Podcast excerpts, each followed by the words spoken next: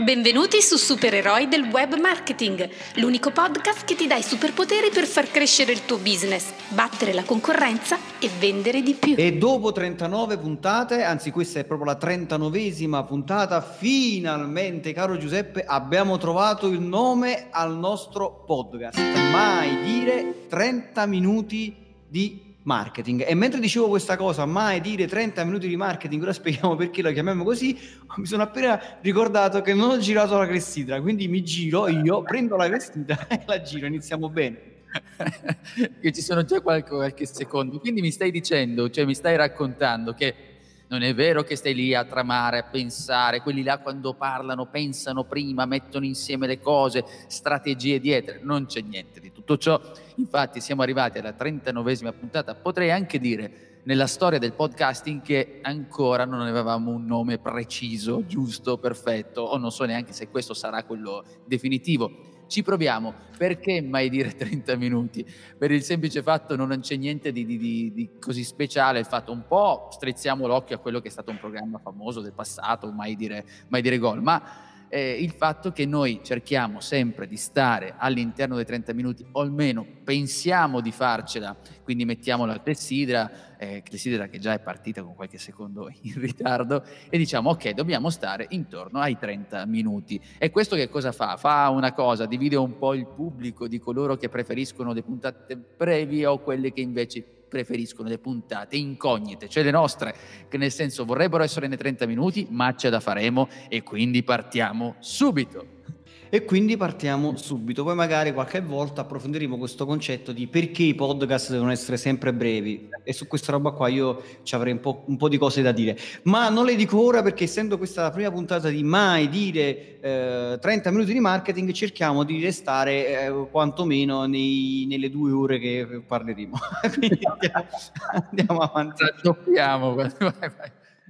Oggi, oggi parliamo dei bias ovvero dei piccoli malfunzionamenti del cervello, malfunzionamenti molto tra virgolette, perché molto spesso come dire, queste scorciatoie mentali sono molto utili nella, nel quotidiano e, e, nella vita di tutti i giorni perché ci permettono insomma di come dire, scremare tutte le informazioni che non, non sono utili eh, da ricordare, da portare avanti insomma, nel, nostro, nel nostro cervello. Però in certe situazioni, soprattutto in situazioni emotive, e quindi il marketing qui come dire, ci, ci gioca facile, in certe situazioni questi bias del cervello, questi piccoli malfunzionamenti o scorciatoie che il cervello utilizza per risparmiare energia, possono essere come dire, delle chiavi d'ingresso per far sì che il nostro messaggio, la nostra comunicazione sia eh, maggiormente persuasiva.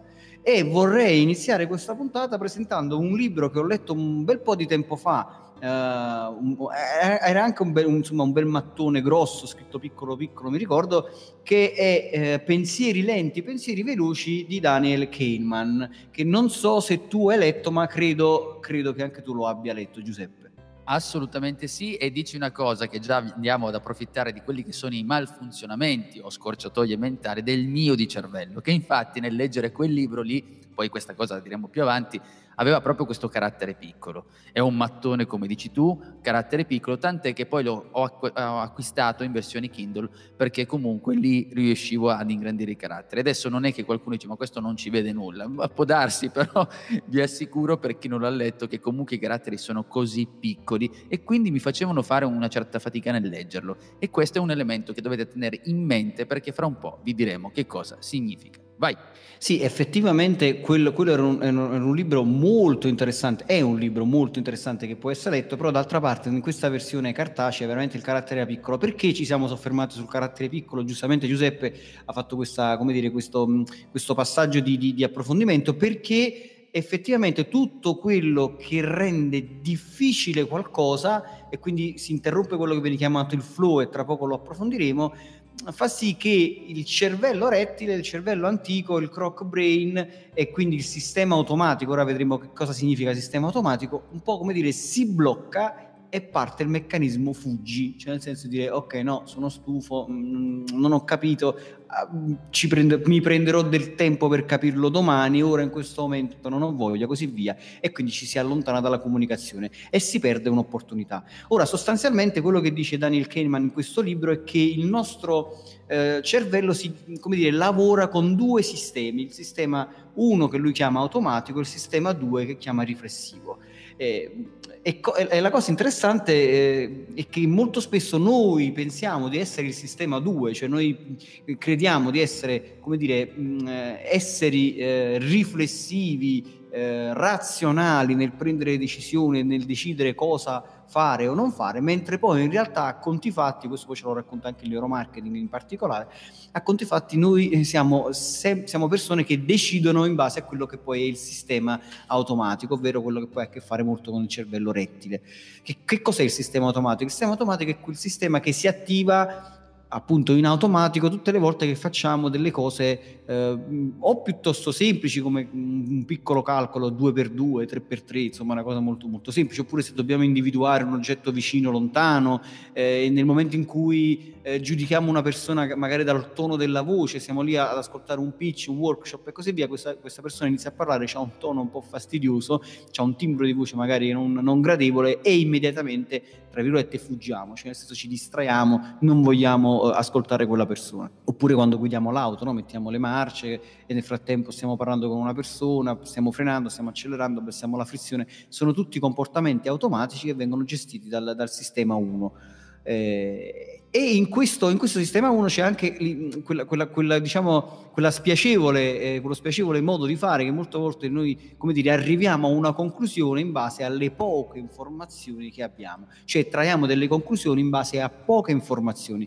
E questa cosa qui è un piccolo malfunzionamento ed è qui che il marketing molto spesso può entrare per sfruttare questa, questa, questo primo bias malfunzionamenti, come dici, aggiungo ovviamente scorciatoie e di più delle volte sono delle cose molto utili. Pensavo quando parlavi della, della macchina anche il fatto di parcheggi, no? cerchi di parcheggiare sempre nello stesso posto. Se trovi una persona che ha già parcheggiato nel tuo posto solito, quasi quasi ti innervosisci perché eh, sei abituato, no? un po' come il cane che sta mangiando. Quindi quella è proprio una parte antica del nostro cervello che dice ma quello è il mio luogo, quello è il mio posto, quello è il mio automatismo e quindi ti dà anche fastidio.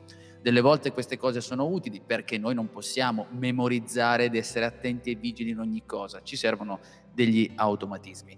Però in alcuni casi sono queste debolezze, malfunzionamenti che possono facilitare in alcuni casi e capire anche quando stiamo comunicando, perché se rendiamo difficile l'acquisizione di un messaggio dall'esterno è chiaro che poi rendiamo tu- difficile tutto il resto, la vendita, il marketing, eccetera, eccetera, tutto ciò che viene a, a catena, a cascata, insomma, come possiamo definirlo. Qualcosa l'abbiamo già detta prima, e quindi, e quindi, per, per, dire, per, sfruttare il sistema 1 automatico, eh, insomma, pi- piccoli suggerimenti sono caratteri grandi, frasi semplici, qualche volta anche usare le rime, ci sono, ci sono delle, come dire, anche mm, eh, molto, molto, spesso gli slogan, anche quelli pubblicitari, i claim sono, sono in rima, perché la rima si ricorda facilmente. Eh, e poi la ripetizione, cioè ripetere quelli che sono i concetti chiave durante magari, se, se, se, se la tua è una landing page, una pagina di vendita, una, una, una pagina di atterraggio di una comunicazione o anche una lettera di vendita, una brochure e così via, è importante ripetere più volte i concetti chiave, in questo modo il cervello, come dire, molto più facilmente ricorda quello che tu vuoi che, che esso ricordi. E, e, quindi la conseguenza di tutto questo è creare un processo fluido, semplice, che porti direttamente dal punto A al punto B. Invece il sistema 2 è un sistema più lento. Ecco, quando il titolo è pensieri lenti, pensieri veloci, questa è la parte dei pensieri lenti. Il sistema riflessivo è quello che è dedicato magari al confronto tra cose. No, quindi molto spesso, insomma, magari sei su un sito di vendita, ci sono due prodotti messi a confronto, che ne so, stai comprando un computer, c'è il processore, la memoria, l'hard disk e così e tu stai confrontando i vari, i vari pezzi, i vari componenti per decidere quello che fa per te. In quel momento hai attivato il sistema 2, oppure stai facendo dei calcoli complessi, stai facendo 324 x 432, chiaramente a mente, non con la calcolatrice. E, ogni qualvolta stai facendo un lavoro che richiede l'attivazione della neurocorteccia, che è quella, no, la parte del cervello più recente, quella che poi calcola, riflette e così via, attivi il sistema 2, attivi questo sistema. E in realtà il cervello non gradisce, come dire, eh, la, l'attivazione di questo, di questo, sistema, tende nella maggior parte dei casi a, a, risolvere velocemente la cosa, ma anche per una questione proprio di eh, consumo energetico. Cioè, bisogna pensare qua, come dico, cioè, puoi far partire anche la musichina di Quark, eh, se vuoi, cioè, metti un sottofondo di Quark. No, no, oppure se vuoi il Petrucci che racconta No, perché ad esempio, mm, come dire, il, il, cervello che pesa tra un chilo e mezzo e un chilo e sette più o meno, questo è il peso del, del, del, nostro cervello, in realtà consuma il 20% di tutta l'energia del corpo, cioè consumata dal corpo. E quindi se ci pensiamo, eh, io che, che, ne, che, ne, peso 75, sto svelando il mio peso, non dico l'altezza così non possono sapere. Ma non ti crede nessuno, eh, cioè, poi non ti stanno vedendo in podcast, racconta quello che... Ragazzi, sto a dita, sto facendo una dita ferra, non pensare. Certo. Vai, vai. Come si dice nella mia parte, sto attaccando la pancia ai reni, cioè praticamente mi sto facendo magrissimo. Comunque dai, non è vero. Eh, consuma il 20% e quindi cosa vuol dire questo? Vuol dire che tutte le volte che può evitare di attivare il sistema riflessivo lo fa. E questo è il motivo per il quale noi, come dire, le prime idee che ci vengono in testa sono le idee meno creative, sono le idee meno innovative, perché è l'idea più semplice che il, che il cervello ti ha, messo, ti ha messo sul tavolo. E questa roba qui è stata studiata ed è studiata da, uh, da, quello che è il neuromarketing, che è l'unione delle neuroscienze al marketing, quello che studia un po' i processi cognitivi e psicologici che noi mettiamo in atto nel momento in cui stiamo per fare un acquisto. E da qui quindi lo studio di tutta una serie di bias, di questi piccoli malfunzionamenti, o meglio ancora scorciatoie, eh, chiamiamole così, che il cervello mette in atto per tirare un po' le conclusioni. E quindi a questo punto vedremo, mm, io ne tengo segnati, ne ho segnati 1, 2, 3, 4, 5, 6 e 7, quindi direi di andare dritto a quello che è il concetto di framing, ovvero Uh, come dici una cosa molto spesso cambia la percezione di quella cosa di come viene percepita dalla persona da quell'altra parte. Questo vale in tanti contesti, poi Giuseppe sono sicuro che approfondirà qualche contesto più interessante. Eh, io ti dico soltanto che anche nella scrittura molto spesso questa roba cambia. Ad esempio, se io dico hai il 20% di possibilità di non farcela, è una cosa, è percepito in un modo ed è percepito in modo totalmente diverso se dico hai l'80% di possibilità di farcela. La, due, le due frasi esprimono razionalmente lo stesso concetto, ma la persona dall'altra parte lo percepisce in maniera totalmente differente. Alla fine poi è sempre collegato a un discorso di facilità, di semplicità. Eh, giusto per riassumere velocemente, quando noi parlavamo di sistema 1 e sistema 2, è un po' come il sistema 1 sono io sul divano che è eh, pronto lì a guardarmi un, qualcosa che mi piace, non so, una fiction o quello che è, mi metto lì a mangiare fermo. Se invece dovessi andare in palestra in quel momento dovrei attivare una parte di energia, quindi dovrei alzarmi, sistemare la borsa, eccetera, eccetera. Quello è un po' metaforicamente come se dovessimo attivare il sistema 2, che insomma non ha voglia, insomma devi farlo lavorare di più. Questo perché lo dico? Perché nel momento in cui noi facciamo, eh, come dicevi tu, un frame, che in realtà potremmo parlare di cornice, di recintare un quadro, mettere all'interno delle persone, cioè dargli, eh, rendere in qualche maniera più semplice la scelta, perché gli stai dando comunque un contorno preciso. Eh, ci sono delle ricerche, per esempio eh, di, di, di, alcuni bambini che erano stati lasciati in un parco così gigante, poi eh, questi non si muovevano. Nel momento in cui gli hanno dato un recinto, una, una misura più circoscritta, chiaramente questi qua hanno cominciato a muoversi. E la stessa cosa succede quando noi creiamo un contesto, ma non solo, tu dicevi ovviamente nel momento in cui dico 20%, 80%, quindi porto già chi ci sta ascoltando, lo sto portando verso quella tipologia, quel numero, quella cornice, quel frame, possiamo dirlo all'infinito il fatto che noi possiamo anche utilizzare nel parlare, nel comunicare, nel raccontare quando stiamo scrivendo e cominciamo a dare degli elementi, eh, se ci troviamo per esempio all'interno di un contesto horror oppure un contesto comico, quando noi creiamo il contesto, l'ambiente, stringiamo, creiamo comunque appunto diamo questa semplicità da un certo punto di vista, ma stringiamo anche il campo, è chiaro che possiamo sfruttare questo frame per modellare, gestire, in qualche maniera vincolare, anche se voglio dire stiamo parlando sempre eh, stat- di statistiche, può anche succedere che queste cose non vadano sempre a buon fine, però nella maggior parte, come diciamo sempre con Massimo, i numeri a livello statistico, per cui quando noi stringiamo questa scelta riusciamo a poi facilitare e portare le persone dove ipoteticamente vorremmo portarle. Sostanzialmente il contesto definisce la percezione, cioè conte- così come costruiamo un contesto e quindi come dicevi tu giustamente Giuseppe, la cornice, cambiando la cornice, allargando la cornice cambia la percezione. Ad esempio una cosa molto interessante è quello dell'aggiunta ad esempio del terzo prodotto per vendere il secondo. Faccio un esempio, magari noi abbiamo una, una macchina del pane che costa di base 70 euro, poi abbiamo una versione superiore che costa 120 euro, le mettiamo sul mercato e magari la versione da 120 non si vende mai. A quel punto potremmo pensare di inserire una versione top, magari da 240 euro, che affianchiamo alle, alle, due precedenti e magicamente la versione da 120 comincia a diventare più interessante perché eh, il cervello cosa, cosa, percepisce? Percepisce che abbiamo una versione base e forse, forse non è granché, abbiamo una versione top che probabilmente è un po' fuori dalle nostre tasche con 240 euro, forse quella da 120 a questo punto comincia a diventare più interessante. Sostanzialmente abbiamo cambiato la cornice in cui erano inserite quelle due macchine del pane aggiungendo la terza e la seconda uh, macchina che costava 120, che inizialmente ci sembrava tanto, ora comincia a diventare più interessante. E questo ci porta automaticamente un po' a quello che è il, il, secondo bias che andiamo a presentare, che è quello dell'ancoraggio. In realtà il bias dell'ancoraggio veramente potremmo fare una puntata intera sul bias dell'ancoraggio perché può essere applicato in tantissime situazioni diverse, anche nelle trattative, nelle, nelle, quando, quando, raccontiamo, quando presentiamo un progetto, quando presentiamo un preventivo, cioè veramente l'effetto ancoraggio è fortissimo e ci sta tantissimo da raccontare.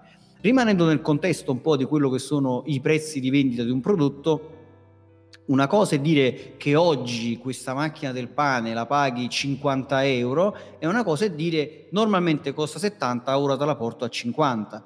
Lo stesso discorso vale anche per prodotti con lo stesso prezzo. Il prodotto A costa 80, il prodotto B costa 80. Magari la persona dall'altra parte sta mettendo a confronto tecnicamente. E un'altra cosa è dire il prodotto A costa 80, il prodotto B costa 80, ma tieni presente che costava 200 automaticamente quell'80 del prodotto B comincia a diventare un 80, tra virgolette, più piccolo di quello del prodotto A, cioè il prodotto B comincia a sembrare più interessante. Perché? Perché abbiamo ancorato il cervello ad un numero, abbiamo ancorato il cervello a 200, per cui quell'80 ci sembra più conveniente. Questo è il grande effetto ancoraggio che poi sono stati fatti esperimenti sull'effetto ancoraggio veramente allucinanti, cioè le persone si vanno ad ancorare quando non hanno un punto di riferimento a qualunque cosa, anche a un numero che non significa nulla. Addirittura mi ricordo di un esperimento fatto all'università di, non mi ricordo, diciamo del, Massachusetts, no, del, del Cambridge, ah, Petru- del, del, Cambridge Petrucci, no però è stato fatto questo esperimento un po' di tempo fa dove in pratica veniva, gli studenti venivano ancorati all'ultimo numero della loro matricola, dovevano semplicemente ripetere l'ultimo numero della loro, gli ultimi due numeri della loro matricola e poi dovevano dare un prezzo ad una tazza e a secondo di, di, del numero che avevano letto il prezzo che davano alla tazza statisticamente cambiava. Cioè sembra fantascienza, però poi in realtà funziona così. Non so se tu hai aneddoti sull'effetto ancoraggio perché è uno degli effetti che, che in realtà mi piace più di tutti. Io ho degli esempi anche concreti, posso fare coming out o Petrucci out. Devo dire a chi Vai. ci sta ascoltando, cosa fa Petrucci solitamente quando stiamo magari ci stiamo andando a mangiare un po' prima, racconta delle cose, comincia a parlare degli elefanti, dice guardate gli elefanti pesano 700 kg, 800 kg, 900 kg e poi lui a un certo punto ci ancora quei chilogrammi a quella grandezza e poi dice il suo peso e quindi dice io peso 75 kg, tu hai la percezione che lui sia magro, in realtà non è così. Ecco, questo è un esempio di ancoraggio molto vicino alle mie cose perché lui sta creando continuamente, oh pensate agli elefanti che pesano tantissimo, pensate a questo, quindi poi improvvisamente il suo peso risulta piuma. Ma questo guarda è vero anche quando tu stai magari in una trattativa, magari lanci, inizi già con un, con un prezzo molto alto, ancori, no? Non, magari anche alla lontana, dici guarda in linea di massima io abbiamo visto queste cose, 40.000 euro, 50.000 euro, poi a un certo punto te ne fuori con 20.000, quei 20.000 ti sembrano più interessanti. Ora detto così è molto diciamo sembra, sembra molto semplicistica la cosa, però eh, io suggerisco veramente a chi ci sta ascoltando di eh, approfondire il concetto del bias dell'ancoraggio, dell'effetto ancoraggio, perché veramente c'è tanto, c'è tanta roba attorno a questo effetto. Però, visto e considerato che questa è la prima puntata di mai dire 30 minuti di marketing e la clessidra sta lì che scende inesorabile, io passo all'altro effetto, all'altro bias che si chiama in group, eh, ovvero quello di sentirci parte di un gruppo cosa vuol dire questo? Vuol dire che noi esseri umani in generale siamo animali sociali e quando ci sentiamo parte di un gruppo e, e, sostanzialmente abbiamo anche un gruppo avversario, ci sentiamo più forti, cioè sentiamo il senso dell'appartenenza. Quindi una cosa molto importante che vale nel marketing è quello di creare un senso di appartenenza, noi contro gli altri. Questo viene usato anche in politica, vabbè, ma non approfondiamo questo concetto. Oppure se lo vuoi approfondire tu in modo che ti bucano le ruote, Giuseppe, fallo tranquillamente. Però far sentire, far sentire le persone parte di un gruppo attraverso valori condivisi, scelte ed altro è un, un, bias molto importante da sfruttare perché le persone quando sentono di appartenere a qualche cosa, che ti scelgono perché tu hai fatto una scelta di valore, ad esempio una scelta green, una scelta biologica, mm, parliamo dei vegetariani o parliamo di qualsiasi altro uh, moda o comunque scelta di vita, quando le persone sentono che tu da quell'altra parte con il tuo prodotto o servizio fai parte di quella categoria di valori, allora loro ti scelgono magari non tanto per il prezzo, non tanto per la tecnologia, ma proprio perché per il senso di appartenenza. Allora, partendo dal presupposto che la mia macchina è parcheggiata nelle Marche, giusto così, che mi è venuta così a caso, il fatto è noi altri, noi verso gli altri, è una forma di comunicazione, se vuoi, strategia, alcune cose a monte di marketing, che non è la stessa cosa, però per dire è una scelta strategica che uno può fare ed esiste sia in politica, nel marketing più, più volte, perché noi non possiamo, se noi diciamo, non prendiamo come dire posizione, non, non ci schieriamo, da un lato, chiaramente eh, non siamo così efficaci, non siamo così potenti. Se noi pensiamo alla politica, non cito negli argomenti o meno, però pensate quando noi ci identifichiamo, io la penso come lui a differenza di quegli altri. La marketing, per esempio, dico io mi vesto così in modo informale rispetto a chi non si veste in modo formale io faccio così rispetto a loro. Quindi tu ti identifichi a quello che è il tuo beniamino, se vuoi, la persona che stai seguendo in quel momento, quindi ti piace la sua idea e ti scontri con gli altri. Questa appartenenza, quindi gli animali sociali di cui parlavamo, e fortifica molto. Per cui poi che cosa succede? Entra qui anche in ballo, mi viene da dire, eh, Max, poi correggimi in caso se sbaglio, ma il fatto che si aggiunga anche il bias di conferma. Nel momento in cui io ormai decido, mi affianco una persona, eh, preferisco quello che sta facendo, poi continuo ad aver ragione. Co- voglio avere ragione, continuo ad averla, un po' come la squadra di calcio. Noi abbiamo sempre ragione, cioè io sostengo la mia squadra anche se ha sbagliato in quella circostanza. Quindi prima parte da un noi con gli altri e poi si aggiunge quest'altro bias. Guarda, confermo il bias della conferma. Quindi, esatto. Sì, effettivamente è così.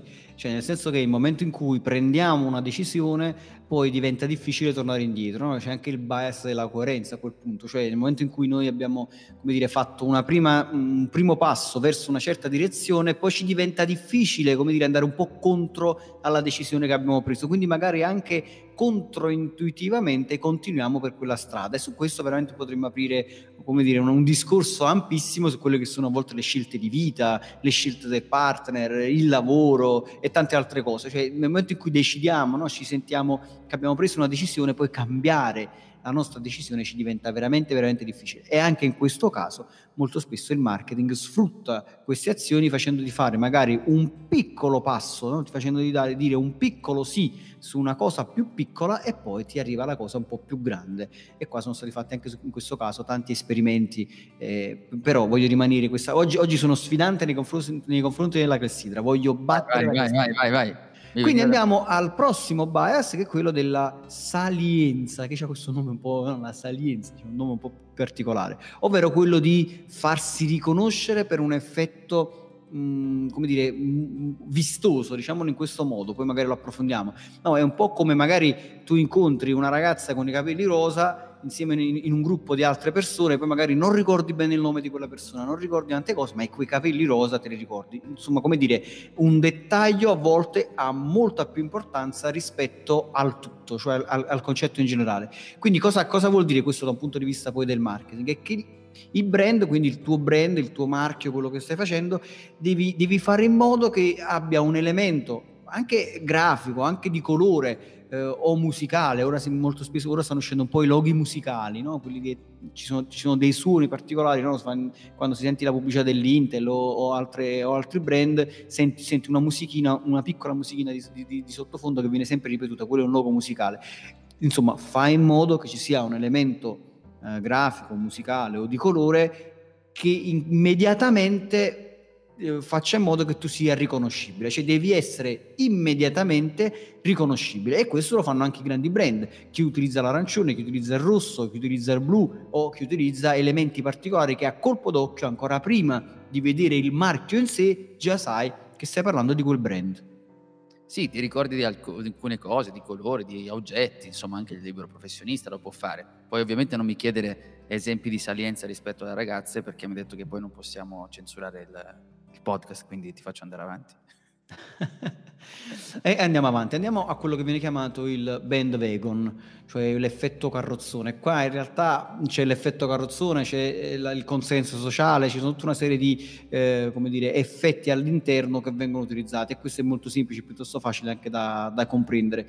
Ed è come dire quell'effetto mentale che nel momento in cui noi non sappiamo bene come comportarci, ci guardiamo attorno e vediamo cosa fanno gli altri e quindi andiamo a leggere le testimonianze, andiamo a leggere le recensioni e così via. Quindi in qualunque, eh, qualunque pagina di vendita, sia di un prodotto sia di un servizio, è molto molto molto importante inserire le recensioni, le testimonianze eh, oppure elementi che facciano aumentare il nostro trust, cioè la fiducia. Quindi se noi ad esempio abbiamo lavorato per grandi brand, allora inseriamo i loghi di quei grandi brand, cioè facciamo vedere con chi stiamo lavorando, perché poi le persone se ti vedono e non ti conoscono, però dicono cavolo ha lavorato per questo grande brand, oppure accidenti, qua ci sono 100 persone che hanno detto che questo servizio è un servizio che funziona, quindi io credo a queste persone. Cioè noi, questo, questo è anche un effetto, se, se, facciamo una riflessione puramente razionale, ci rendiamo conto che è, come dire, un po' una baggianata, cioè nel senso che io se sto acquistando una lavatrice e leggo le recensioni di 10 persone che dicono che quella lavatrice è buona,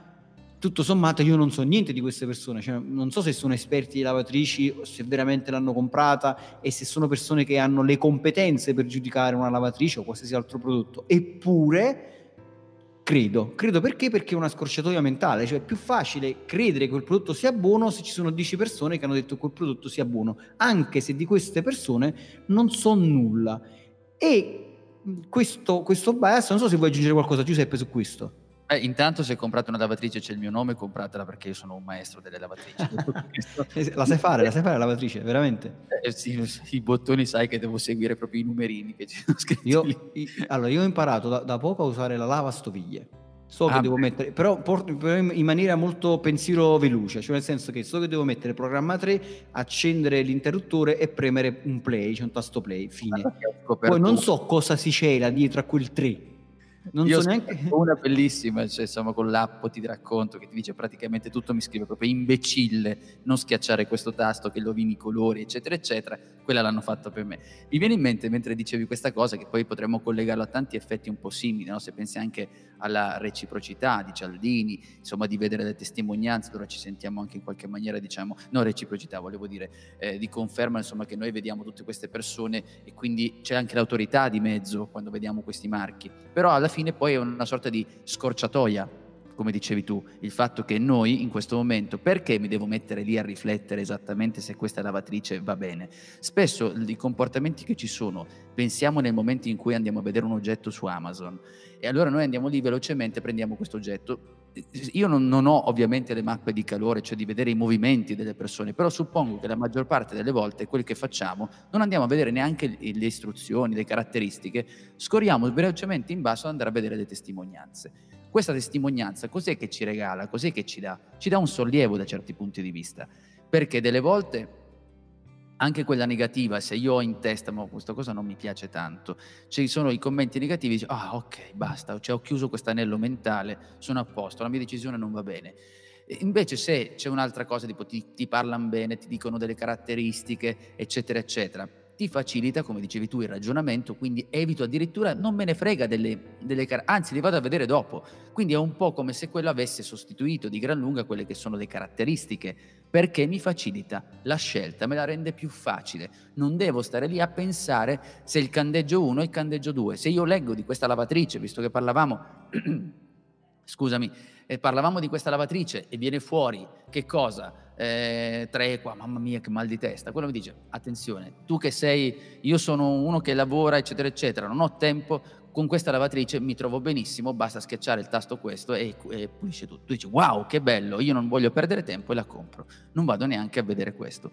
Poi magari non è così, non sarà così, però intanto mi, mi è stato facilitato quello che dicevi tu prima, flusso ma guarda, qui mi, mi, è venuto in mente, e qua vado un po' contro la classifica dell'accidente, mi è venuto in mente un esperimento fatto un bel po' di tempo fa che, che ti fa comprendere quanto poi le, noi, non le persone, ma proprio noi, siamo veramente esseri irrazionali. E c'era questo esperimento dove praticamente eh, veniva, c'era una ragazza che andava per un, cioè, venivano invitate le persone per un colloquio questa persona entrava in una, in una sala d'aspetto dove c'erano altre cinque persone che erano tutti attori e che sembravano insomma che stessero lì ad, ad attendere anche loro il loro turno. Quindi questa persona si sedeva e dopo un, qualche minuto da sotto una porta veniva fuori del fumo, come se ci fosse un incendio.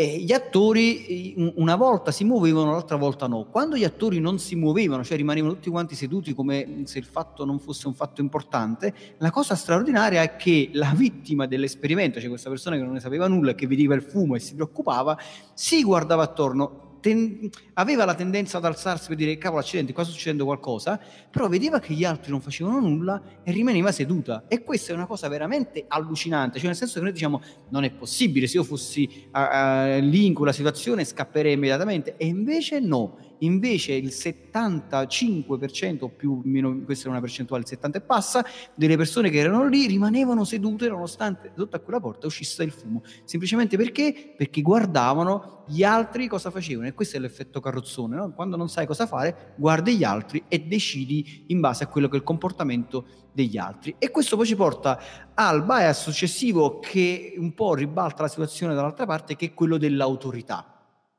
cioè, quando a dire qualcosa è qualcuno che ha un camice, una divisa, oppure ha l'autorità di dire quelle cose, nel senso che magari è lì su un palco, se sta su un palco che qualcuno lo ha scelto e quindi se io sto in platea sento un po' l'effetto autorità da quell'altra parte, oppure se è un insegnante, eh, eh, dovrebbe almeno essere così, c'è, c'è l'effetto autorità, quando eh, investiamo, insomma, qualcuno, gli riconosciamo in qualche modo un'autorità o per una questione estetica o per una questione perché riconosciamo in quella persona effettivamente competenza, allora siamo più disposti ad ascoltarlo e a crederci.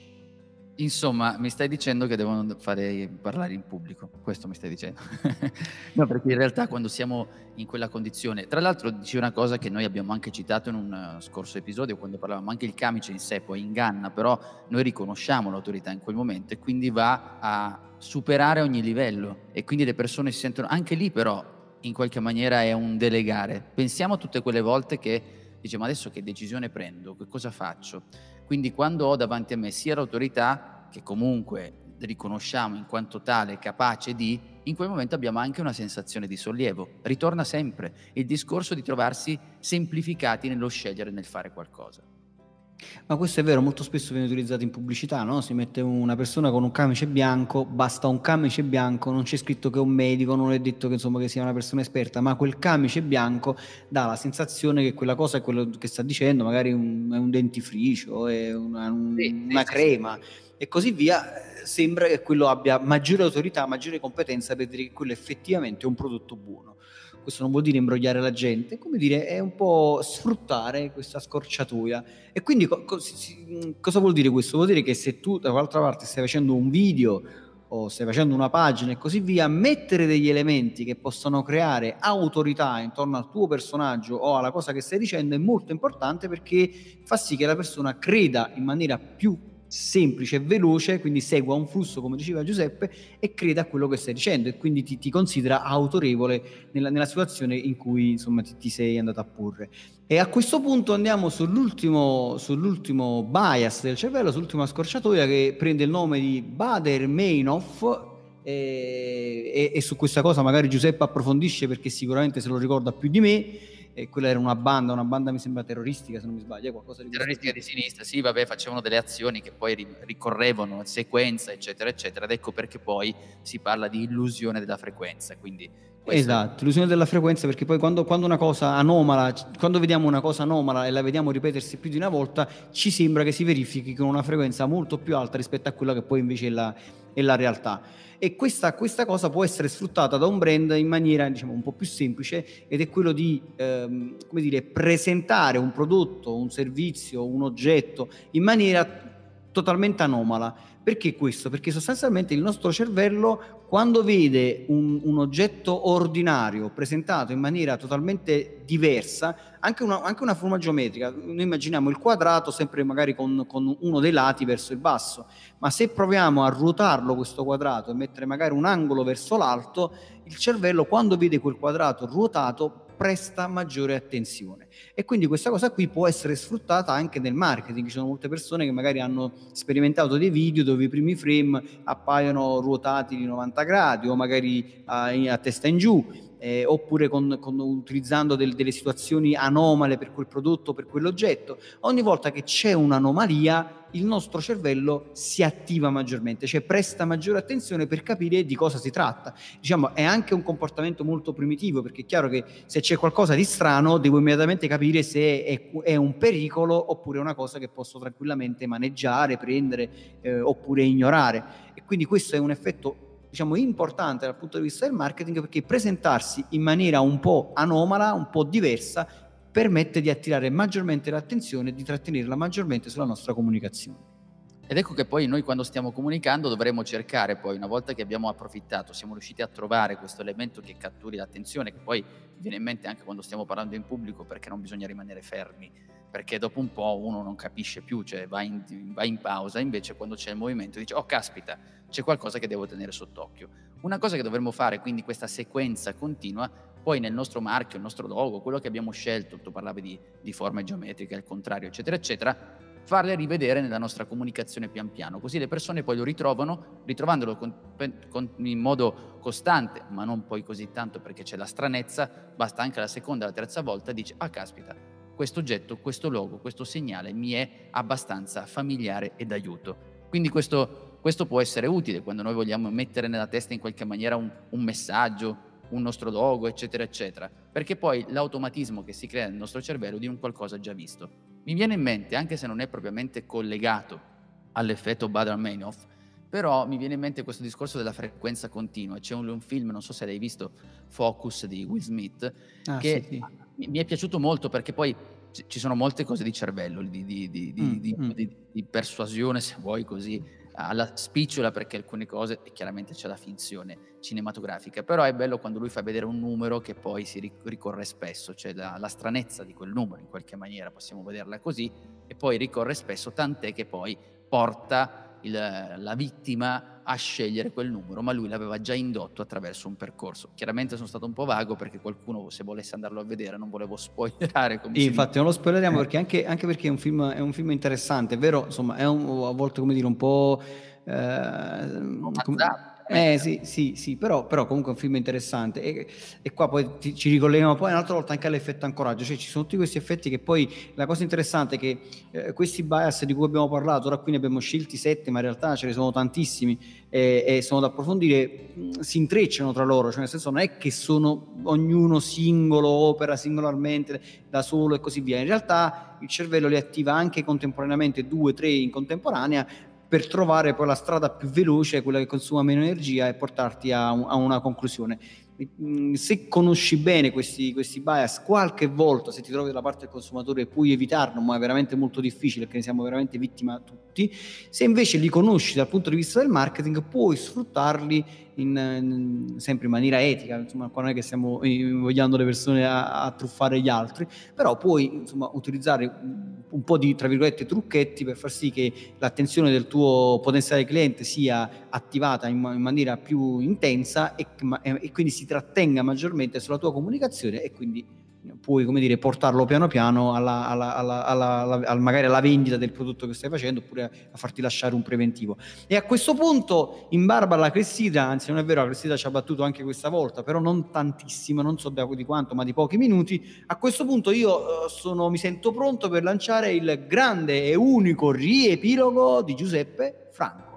Ed eccoci qua, il primo riepilogo nella storia di 30, mai dire 30 minuti, insomma, che cosa abbiamo parlato oggi? Diciamo, insomma, come possiamo sfruttare i malfunzionamenti del cervello, i bias per persuadere o persuadere e vendere.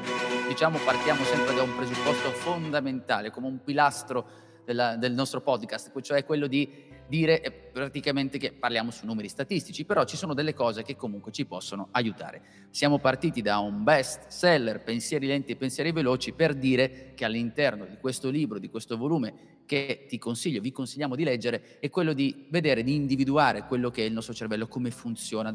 La, come dire, la, il pilastro portante di questo libro è che abbiamo sistema 1 automatico e sistema 2 riflessivo. Sistema 1 automatico significa che noi per evitare di sprecare meno energia, perché siamo pigri, il nostro cervello cerca gli automatismi, cerca la via più semplice, non vuole fare fatica, cioè non vuole stancarsi. Abbiamo fatto l'esempio proprio dello stesso libro che è scritto con caratteri piccoli e i caratteri piccoli in qualche maniera mi rendono più difficile la lettura. Quindi invece io devo usare delle cose per facilitare, per rendere il messaggio più facile da fruire. E poi il sistema 2 invece è quello riflessivo per cui noi, per il modo di fare che abbiamo, quando dobbiamo approcciarci qualcosa dal lato consumatore, noi dobbiamo preparare invece un messaggio dall'altra parte, dobbiamo rendere facile questa cosa, perché chi ci sta leggendo, chi ci sta seguendo, vorrebbe evitare più possibile il sistema 2, cioè la parte riflessiva dove deve fare dei calcoli. E questo, per esempio, i calcoli è uno dei tanti. Pensavo un film, eh, scusami, un, a un sito che noi mettiamo insieme tutte delle, delle cose strane, difficili da, da, acquisire, la persona scappa e ti dice ciao ciao, bello.